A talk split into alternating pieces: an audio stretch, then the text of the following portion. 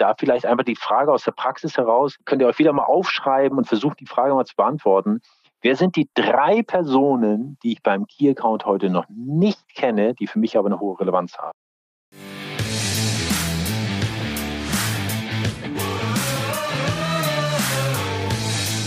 Herzlich willkommen bei dem Podcast Die Sales Couch Exzellenz im Vertrieb mit Tarek Abodela. In diesem Podcast teile ich mit dir meine Learnings aus den letzten 20 Jahren Unternehmertum und knapp 30 Jahren Vertrieb. Herzlich willkommen zu Teil 2 mit dem spannenden Interview von und mit Hartmut Sieg. Wir werden uns in dieser Folge damit beschäftigen, wie hat sich die Pandemie und die Digitalisierung aufs Key Accounting ausgewirkt? Hat sich sie überhaupt ausgewirkt? Wir werden uns auch anschauen, welche Fragen sind denn sehr, sehr relevant, die man stellen soll. Wir werden uns damit beschäftigen. Muss ich im Key Accounting eigentlich verkaufen oder eben nicht? Viel Spaß bei dieser Folge. Was würdest du sagen? Was hat sich im Key Accounting aus deiner Sicht oder hat sich überhaupt was verändert durch die digitalen Möglichkeiten, die dazugekommen sind?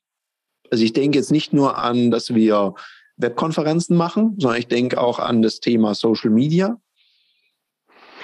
Ja, also nehmen wir vielleicht mal diesen ersten Teil. Auch hier wieder, es gibt kein richtig, kein falsch, kein, kein so, so ist es sozusagen. Das hängt auch sehr stark von den Branchen wieder ab.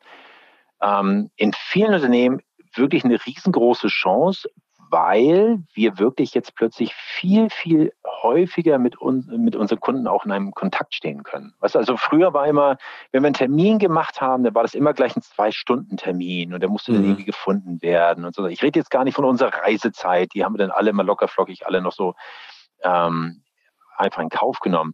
Aber wir kriegen im Moment gerade für so Business Review Meetings und so weiter bei unseren Key Accounts viel leichter einen Termin. Das heißt, wir können sogar viel häufiger in Kontakt stehen und wir können am Ende des Tages, Kamera sei Dank, den anderen trotzdem auch noch sehen. Also diese Dinge sind sogar mit einer höheren Frequenz wesentlich leichter plötzlich darstellbar. Ja, und ich glaube auch, dass das in den nächsten Jahren so bleiben wird. Also einfach diese, mhm. diese Chance sozusagen reinzubringen. Ja. Ähm, zum Thema Social Media, Social Selling.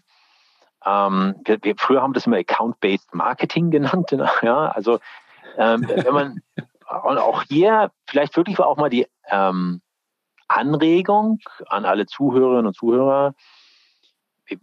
Für mich ist LinkedIn eigentlich das einzige Social Media Network sozusagen im Key Account Management Umfeld, also im mhm. B2B. Ja, so, sage ich ganz klar.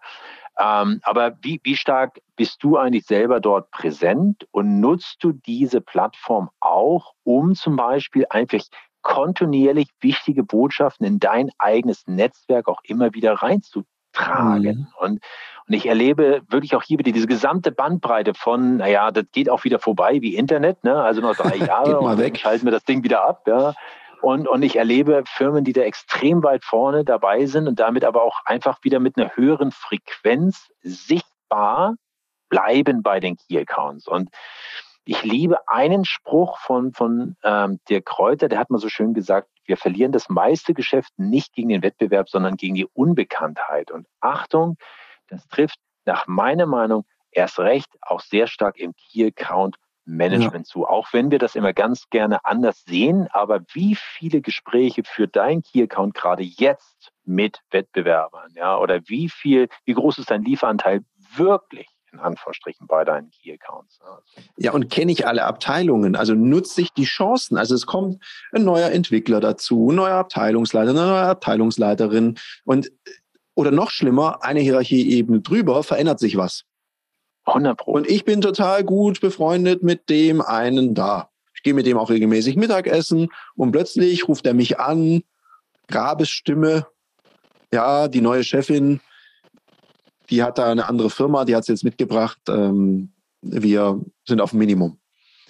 Ah, das ist ja auch, auch wieder so ein spannender Punkt. Ne? Und ich würde gerne auch vielleicht noch so, so zwei zwei Impulse einfach hier für die Zuhörerinnen und Zuhörer mal so raushauen. Nummer eins, ich hasse ein Wort und das ist das Wort Ansprechpartner. Ich weiß nicht, wie es dir geht, ja, aber dieses, wir alle haben so Ansprechpartner und die sind ja auch richtig und wichtig. Aber die Frage ist ja, hast du Ansprechpartner oder redest du mit den relevanten Personen? Und mhm. Achtung, du hast es gerade so schön beschrieben mit einem Fall ja, Ansprechpartner wichtig, aber wie gut bist du auch Richtung Management? Ich sage jetzt nicht immer ja. Geschäftsführung, aber ein bisschen weiter oben noch vernetzt mit relevanten Themen. Ja?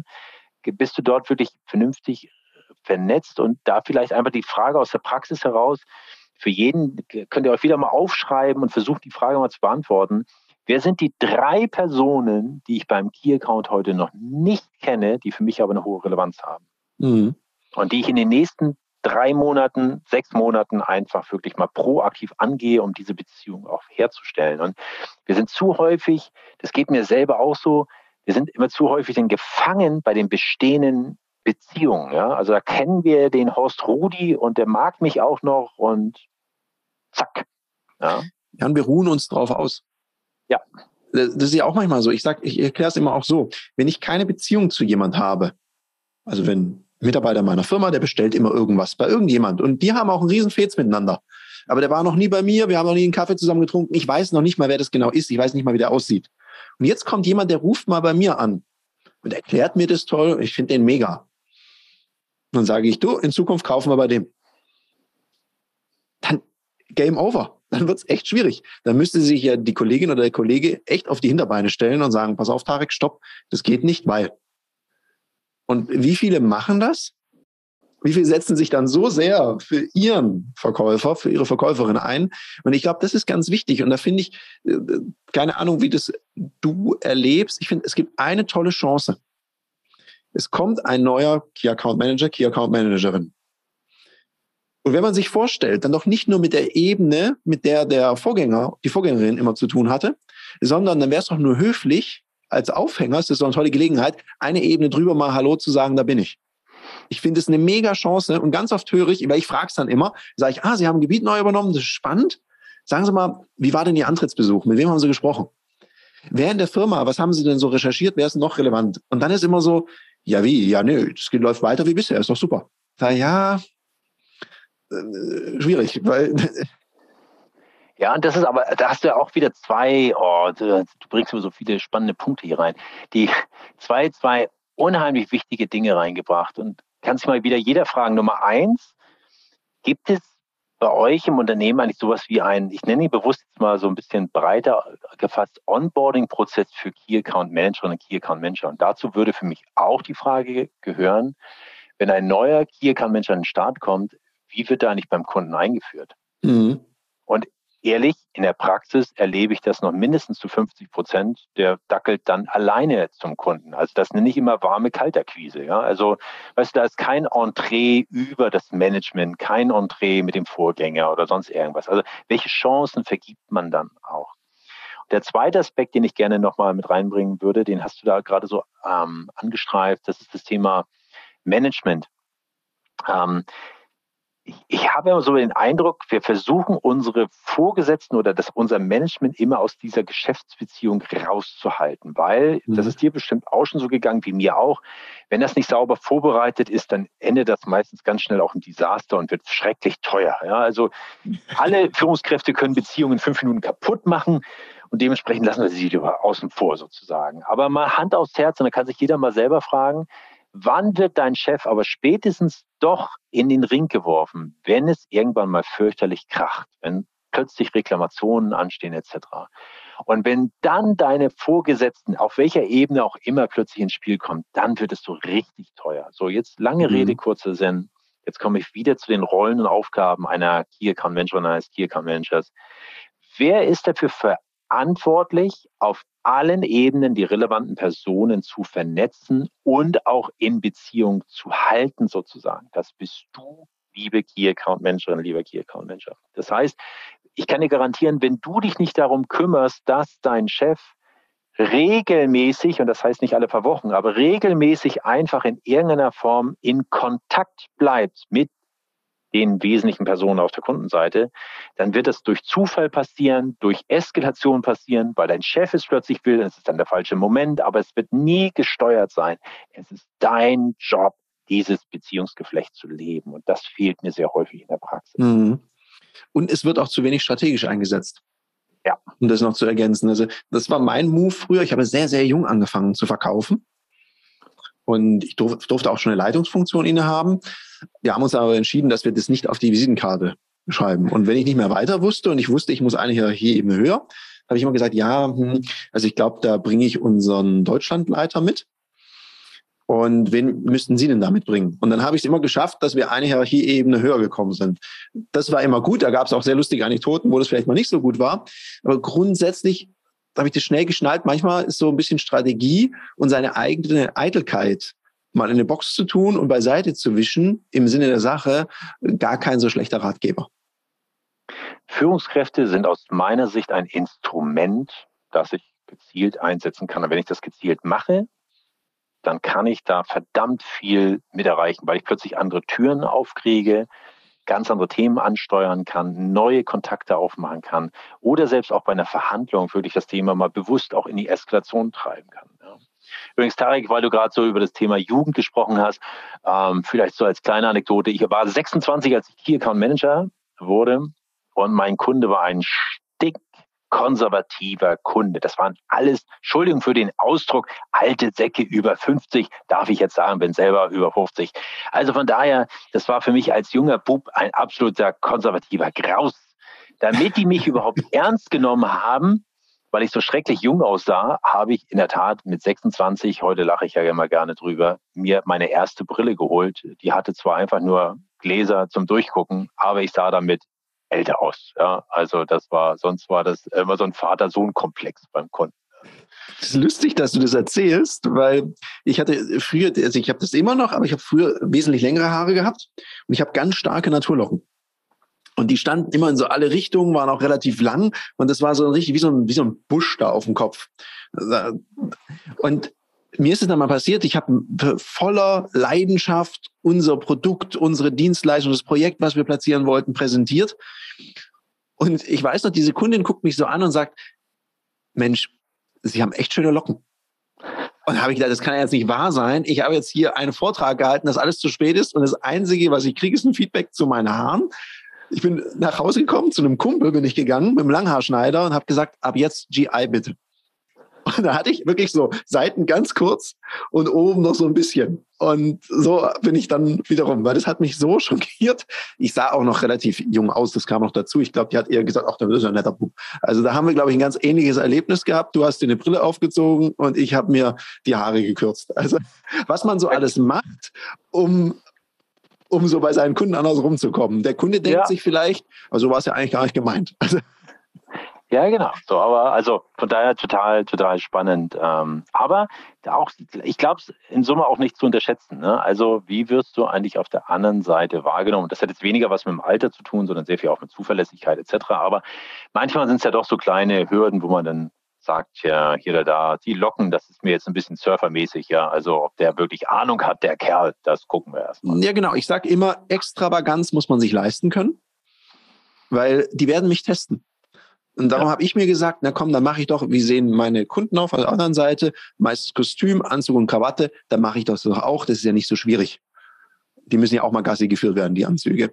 Also das ist das eine. Weil du vorher Verhandlungen gesagt hast, Hartmut.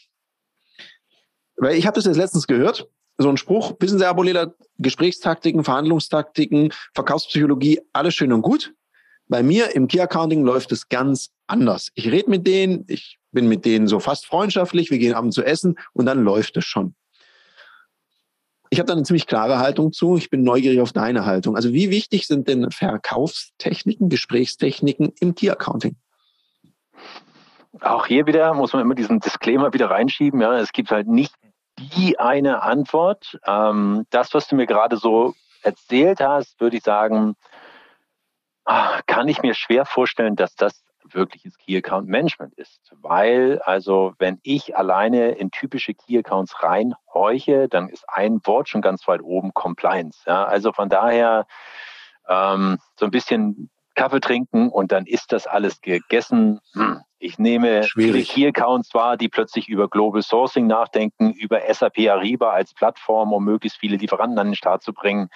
Also das hört sich für mich eher so an, so ein bisschen oldschool-mäßig, wir gehen einen, einen trinken und dann wird das schon, da stelle ich mal bösartig auch die Frage, wie viel Geschäft geht an dir mittlerweile vorbei, weil du da in einem sehr kleinen Fenster dann unterwegs bist. Ja. So, also ähm, von daher zurück auf deine, auf deine eigentliche Frage, wie weit, wie wichtig sind denn eigentlich Verkaufstechniken, psychologische Taktiken und so weiter und so fort. Nach meiner Meinung unheimlich wichtig. Ähm, ich, ich würde vielleicht, sag ich mal, neben all den verkäuferischen Kompetenzen, die man braucht, vielleicht mal so zwei, drei Dinge nochmal raushauen. Nummer eins, äh, das, was ich tagtäglich erlebe und wo ich sage, wo ich selber früher schlecht drinne war, sind interkulturelle Kompetenzen. Ja, mhm. Am Ende des Tages, weil hier kann man schon relativ schnell international. Und bist du in der Lage, ich glaube, Tarek, du bist ja unten am, am schönen Bodensee, ja, da ist ja, da sagt man immer so schön, ja gut, das ist jetzt ja Österreich, Schweiz, das ist ja nur eher mehr oder weniger das Gleiche. Nee, ist das nicht. Oh. Ist es nicht. Ist es nicht. Ja, nicht. Ja? Ich lebe ja in der Schweiz, ich kenne das. So, also von daher, äh, achtet mir drauf, dass ihr, äh, da kann man so viel kaputt machen, in Anführungsstrichen. Also, dass ihr da wirklich gut, gut unterwegs seid.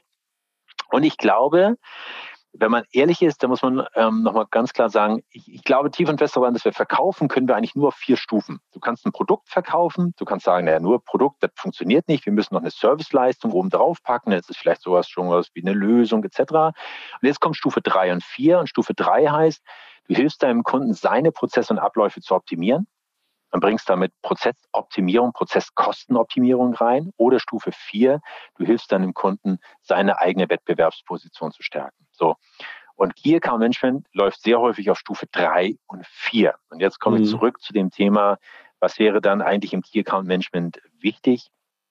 Ich glaube, dass wir wirklich da noch besser werden müssen, auch diese Prozessvorteile, diese Prozessoptimierungsvorteile, diese Prozesskostenoptimierung wirklich auch aufs Blatt Papier zu bringen. Wie groß sind sie denn? Welchen Vorteil bringen wir eigentlich mit, damit in der Verhandlung dann der Stückpreis in Anführungsstrichen einfach auch irrelevanter wird? Ja. ja. So, und, und, und da, da lade ich jeden zu ein, also da, ein bisschen vertiefend reinzugehen und, und auch wir, wir leiden im Verkauf unter einer Arroganz, stelle ich immer wieder fest. Wir nehmen einmal an einem Verkaufstraining teil, verkaufen 1, 2, mhm. 3 und haben 1950 einmal ein Verhandlungstraining äh, genossen und glauben jetzt verhandeln zu können. Und ich möchte euch allen nochmal gerne mitgeben, achte mir darauf bei den Key Accounts. Ich kann euch sagen, auch bei mir hier im Schwäbischen, die Bosch und wie sie nicht alle heißen, da sind die Einkäufer ab August, September regelmäßig wo in Seminaren, um sich auf die anstehenden Preisgespräche, Jahrespreisgespräche vorzubereiten. Und wir laufen da so unprofessionell manchmal rein. Das ja. ist schon Hanebüchen. Ja. Ich weiß nicht, wie du es erlebst, Tarek, so aus ja. deiner Perspektive also ich finde so dieses alte Argument, der Einkauf wird nicht so gut geschult wie wir Vertriebler. Da, da, also da kann ich mir nur den Kopf langen. Also ich hatte mal ein äh, Seminar zusammen mit ein paar Einkäufern, die ihre Einkaufsschulungen verkaufen lernen wollten. Das war sehr interessant. Und die haben abends mal so erzählt, was die so für Trainings machen. Und da habe ich gedacht, holla die Waldfee, das ist mal richtig High-End. Und dann sehe ich, mit was für Verhandlungstaktiken manche Verkäufer da aufschlagen dann denke ich, also hat es jemals funktioniert? Wo hast du dir das ausgedacht? Und du hast es innerhalb von Sekunden einen Rabatt rausgehauen. Da würde ich als Kunde jetzt so skeptisch sein, da verhandle ich weiter. Also da quetsche ich die Zitrone aber völlig aus, weil wenn mein erstes Zucken schon dazu geführt hat, so viel Prozent Nachlass zu kriegen, dann geht da auch mehr. Und da glaube ich, sind die Leute wirklich, also ich glaube auch Gesprächstaktiken wichtig. Es ja. braucht vielleicht eine gewisse andere Eleganz, manchmal anderes Niveau und auch zu diesem interkulturellen. Ich hatte das letztlich eine Schulungsanfrage und den hatte ich ein Buch empfohlen. Ich weiß nicht, ob du das kennst, dieses Kiss, Bow or Shake Hands. Mhm. Da ist ja so, so ne, soziologische Studie über mehrere Länder. Und ich habe mir mal die Schweiz, Österreich, Deutschland und auch Ägypten, da kenne ich mich ein bisschen aus, durchgelesen und ich fand es ziemlich treffend. Ja, das sind erstmal so, klar, das reicht nicht aus, da diese drei, vier Seiten durchzulesen, aber es gibt einem einen ersten Eindruck davon, dass selbst hier im Dreiländereck, wo wir sehr nah beieinander sind, da gibt's ganz andere Vorgehensweisen, auch in der Führung, auch im Verkaufsvorgehen. Und sich damit mal zu beschäftigen, wenn es international wird, finde ich einfach schlecht vorbereitet, wenn man es nicht tut. Ja, genau. Und, und jetzt, ähm, ähm, man kommt ja immer relativ schnell immer so rein und sagt, ja, das muss man halt machen, ja. Ähm, ich, ich, ich, teile auch gerne mal einfach so, so meine eigenen Schwächen. Also ich habe vor äh, 2019, also vor Pandemie, hatte ich ein Training in Dubai für einen internationalen Automobilhersteller. Ähm, alles tutti, alles gut, war vorbereitet. Ähm, komme da dann hin in diesen Raum und alles wie immer, bis auf eine Teilnehmerin, die voll versteuert war. Mhm. Und jetzt darfst du noch raten, wer im Raum die beste Verkäuferin im ganzen Raum war. Diese Dame. So, mhm. Also wirklich Hut ab. Ähm, und jetzt, Achtung, jetzt spiegel ich das einfach und sage, was glaubst du, wie gut ich vorbereitet war auf die Frage, nämlich, wie gehst du mit ihr um? Mhm. Darfst du sie direkt ansprechen? Darfst du sie angucken? Darfst du nicht, also darfst du dir die Hand geben, wenn du reinkommst? Ich war nicht vorbereitet. Achte mal so, und jetzt haben wir, ja, Sieg, du bist aber auch ein Rindvieh, fährst nach Dubai und das passiert dir. Mhm. Ich war nicht vorbereitet. Und ja. wir sind mittlerweile alle auch im Key Account das ist immer so ein internationaler Kontext und da kommt hier ein paar und da ein paar aus den Ländern und das wird schon irgendwie. Nee, das wird eben nicht, sondern ich glaube, dass wir manchmal auch einfach dazu neigen, Entschuldigung, so für den Ausdruck, wir schlampern dann einfach dann doch wieder ein Tagesgeschäft an der Vorbereitung, weil wir ja schon Ewigkeiten international unterwegs sind oder weiß der Henker was. Ja, also mhm. achtet mir drauf sozusagen, das ist so ein bisschen nochmal die Empfehlung. Ähm, kann nur sagen, ich achte drauf und bin trotzdem in die Falle reingetappt, ja, weil ich dann wieder in meiner Arroganz meinte, ich habe es ja doch alles irgendwie vorbereitet. Tagesgeschäft straft uns dann ein. Ja, manchmal, ja, manchmal ist das Tagesgeschäft oder unsere Kunden sind manchmal die besten Lehrer. Jetzt mal was anderes. Wann trainierst du eigentlich deine Führungs- und Verkaufsfähigkeiten? Jetzt hast du hoffentlich nicht gesagt, immer in meinem Alltag. Das geht nämlich besser, weil Profis trainieren nicht im Wettkampf. Da wird Leistung abgerufen. Aus dem Grund bieten wir dir in einem geschützten Raum mit Gleichgesinnten auf unserer Plattform Ludoki Online die Möglichkeit zu trainieren, dich auszuprobieren, egal ob das jetzt Verkaufen ist, dafür gibt es Termine oder auch das Führen ist.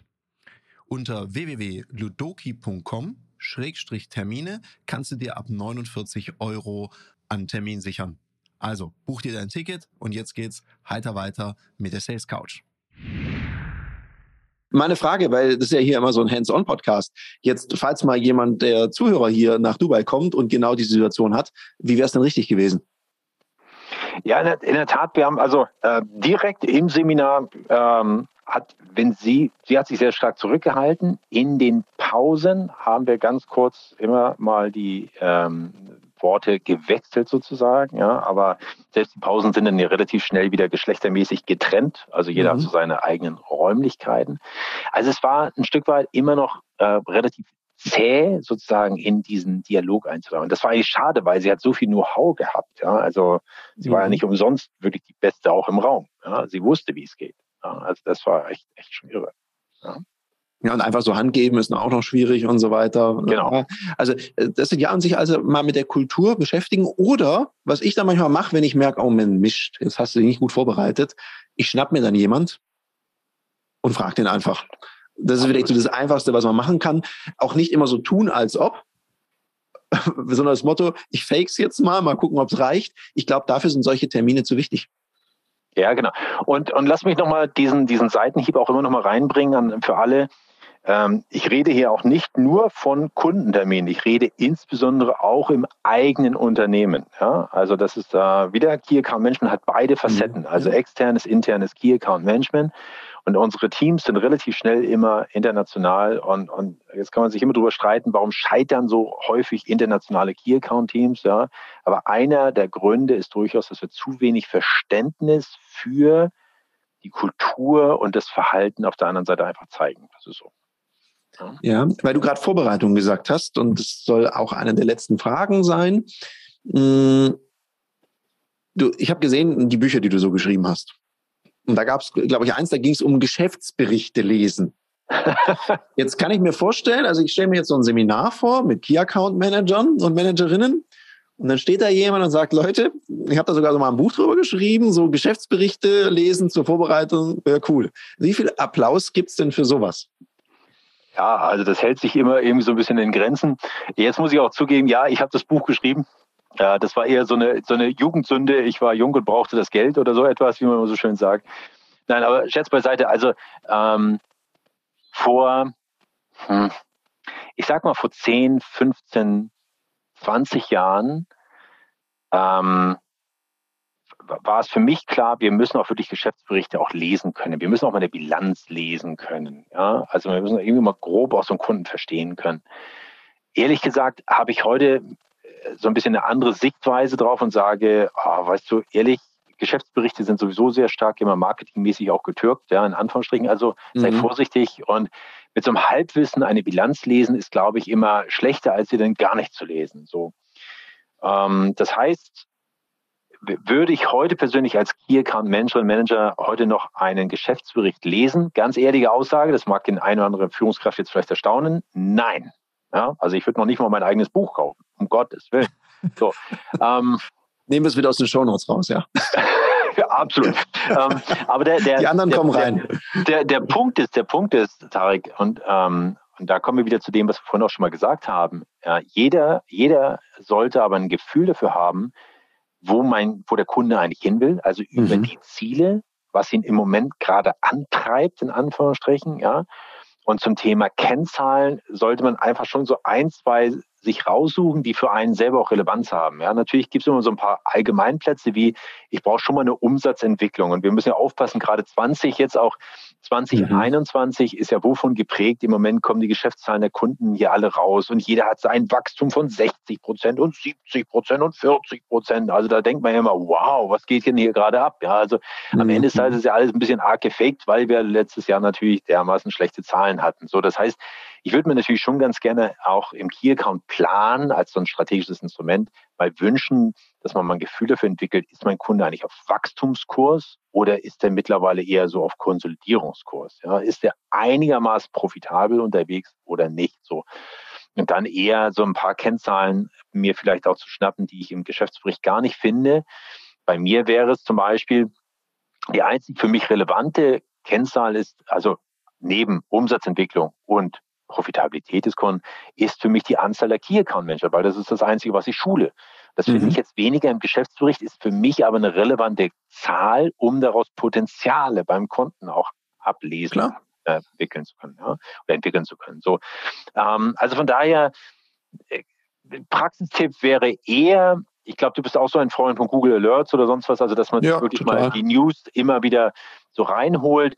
Äh, und ich sage schon, Schaut gerne mal im Bereich Investor Relations ähm, eurer Key Accounts. Meistens sind es ja dann doch Aktiengesellschaften, zumindest bei den, bei den größeren. Schaut da gerne mal rein und, und, und schaut euch dort sowas wie eine, die Präsentation zum Thema Jahresabschluss oder Quartalsausblick oder was. Guckt euch da einfach mal gerne an, was da so erzählt wird. Ja, ja das ist ein guter, guter Hinweis und ich bin beruhigt, dass wir jetzt nicht das noch zusätzlichen Seminare aufnehmen müssen. Lies mal eine Bilanz. Wobei ich kenne ein paar Wirtschaftsprüfer, die würden das mit Freude erklären. Aber ich glaube, was du sagst, ist ja ganz wichtig.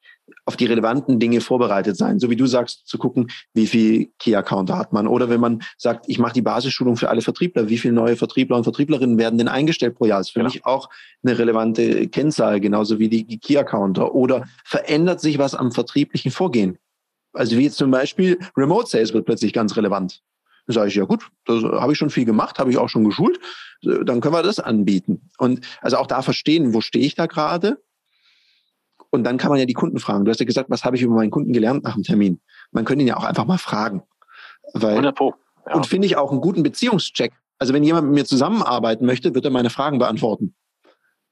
Und wenn ich immer so komische, zurückhaltende Antworten kriege, dann wäre vielleicht mal Zeit für eine Beziehungsklärung. Absolut. Und von daher, das, was du auch gerade nochmal gesagt hast, so ein bisschen dieses, dieses Abklopfen, äh, wo will mein Kunde eigentlich gerade hin, was hat er auch so für Nöte, ähm, nehmt gerne eine, eine Frage fürs Leben mit. Ähm, die Frage nenne ich immer So what? Ja, also du liest mhm. etwas in der Zeitung über deinen Key-Account oder Google Alert schmeißt dir gerade was auch äh, auf den Rechner. Und du stellst dir dann sofort eine Frage und die Frage heißt, so what? Was bedeutet das eigentlich für mich und unser Geschäft? Ist das eine Chance? Ist das ein Risiko? Was muss ich jetzt damit tun? Etc. Und mir fehlt im Key Account Management sehr häufig dieses Ableiten, um aus Daten Informationen zu machen und daraus dann auch Konsequenzen zu ziehen. Also ich lebe, erlebe auch viel zu viele Key mhm. Account Pläne, weißt du, das sind so Monster mit 100 Seiten, die sind äh, akademisch korrekt, aber sie sagen einem nur nichts sozusagen. Mhm. Ja. Und die operative Ableitung ist dann auch. Raketenwissenschaft. Also was, was soll ich jetzt tun? Manche sehen den wahrscheinlich und denken, oh Gott, und dann lesen sie ihn durch und dann sind sie genauso schlau wie vorher. Sondern was? Ja, genau. Welche Handlung leite ich daraus ab? Jetzt hat man, wenn man sich jetzt dafür interessiert, weil da steckt ja sehr, sehr viel Know-how drin.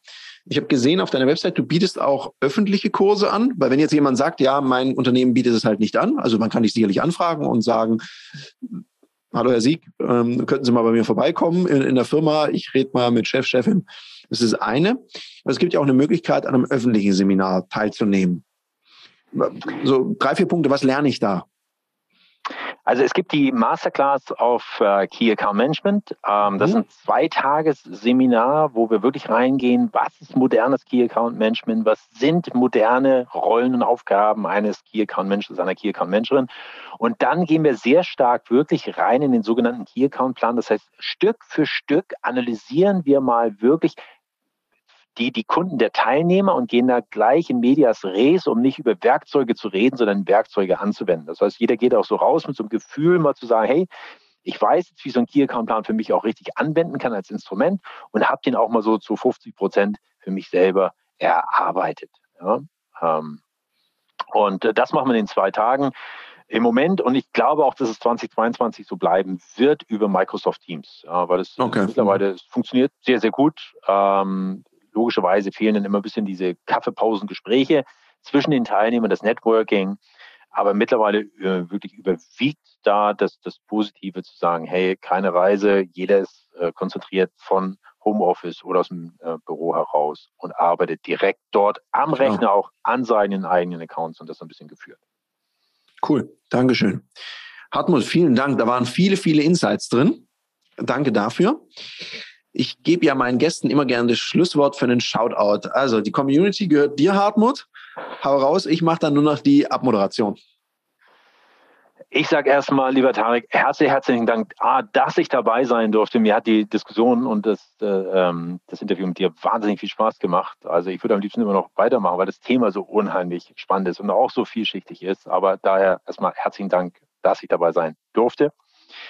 Ähm, nächster Punkt, ich würde ganz gerne der Community, wenn du magst, ein kleines Geschenk machen. Das heißt, auf alle Online-Produkte, die ihr bei mir auch auf der Webseite findet, von Key Account Management Online-Kurse oder ein Key Account Plan, Vorlagen etc., bekommt ihr mit dem Gutscheincode TAREK 20, Tarek einfach kleingeschrieben, 2020, einfach damit rangefackt, 20 Prozent auf alle Online-Kurse, alle Vorlagen, alle Werkzeuge, die ihr in der Online-Akademie findet. Link packen wir in die Shownotes rein auch nochmal den Gutschein einfach als kleines Geschenk an deine Community. Und äh, ansonsten kann ich nur jeden animieren und, und auch einladen, kommt ins Key Account Management. Die Bedeutung von Key Account Management wird in den nächsten Jahren noch zunehmen. Einfach, weil sich die mhm. Märkte immer weiter auch Richtung Key Account Management entwickeln. Also von daher ist, ist, wird an Bedeutung zu nehmen. Es ist ein wahnsinnig spannendes Umfeld. Wer Bock drauf hat, kommt ins Key Account Management. Cool, vielen Dank. Cooler Shoutout, Hartmut. Ich sag vielen Dank. Wir beide sind raus. Dir wünschen wir einen umsatzstarken Mittwoch. Bis zum nächsten Mal. Das war eine Folge von Die Sales Couch. Danke, dass du hier deine Zeit investiert hast und bekanntlich bringt ja die Investition in dich selbst die beste Rendite. Und eins noch, ganz wichtig, vom Zuschauen ist noch niemand Meister geworden. Also, setz die Erkenntnisse, die du aus diesem Podcast gewonnen hast, für dich persönlich um. Wenn dir der Podcast gefallen hat, dann lass mir eine 5-Sterne-Bewertung da, hinterlass einen Kommentar und vor allem abonniert diesen Kanal, damit du in Zukunft keine Folge mehr verpasst. Und wenn du jetzt das Gefühl haben solltest, dass du jemanden kennst, der diesen Content auch unbedingt erfahren sollte, dann teil den mit ihm, weil Sharing is Caring und in diesem Sinne viel Erfolg beim Umsetzen.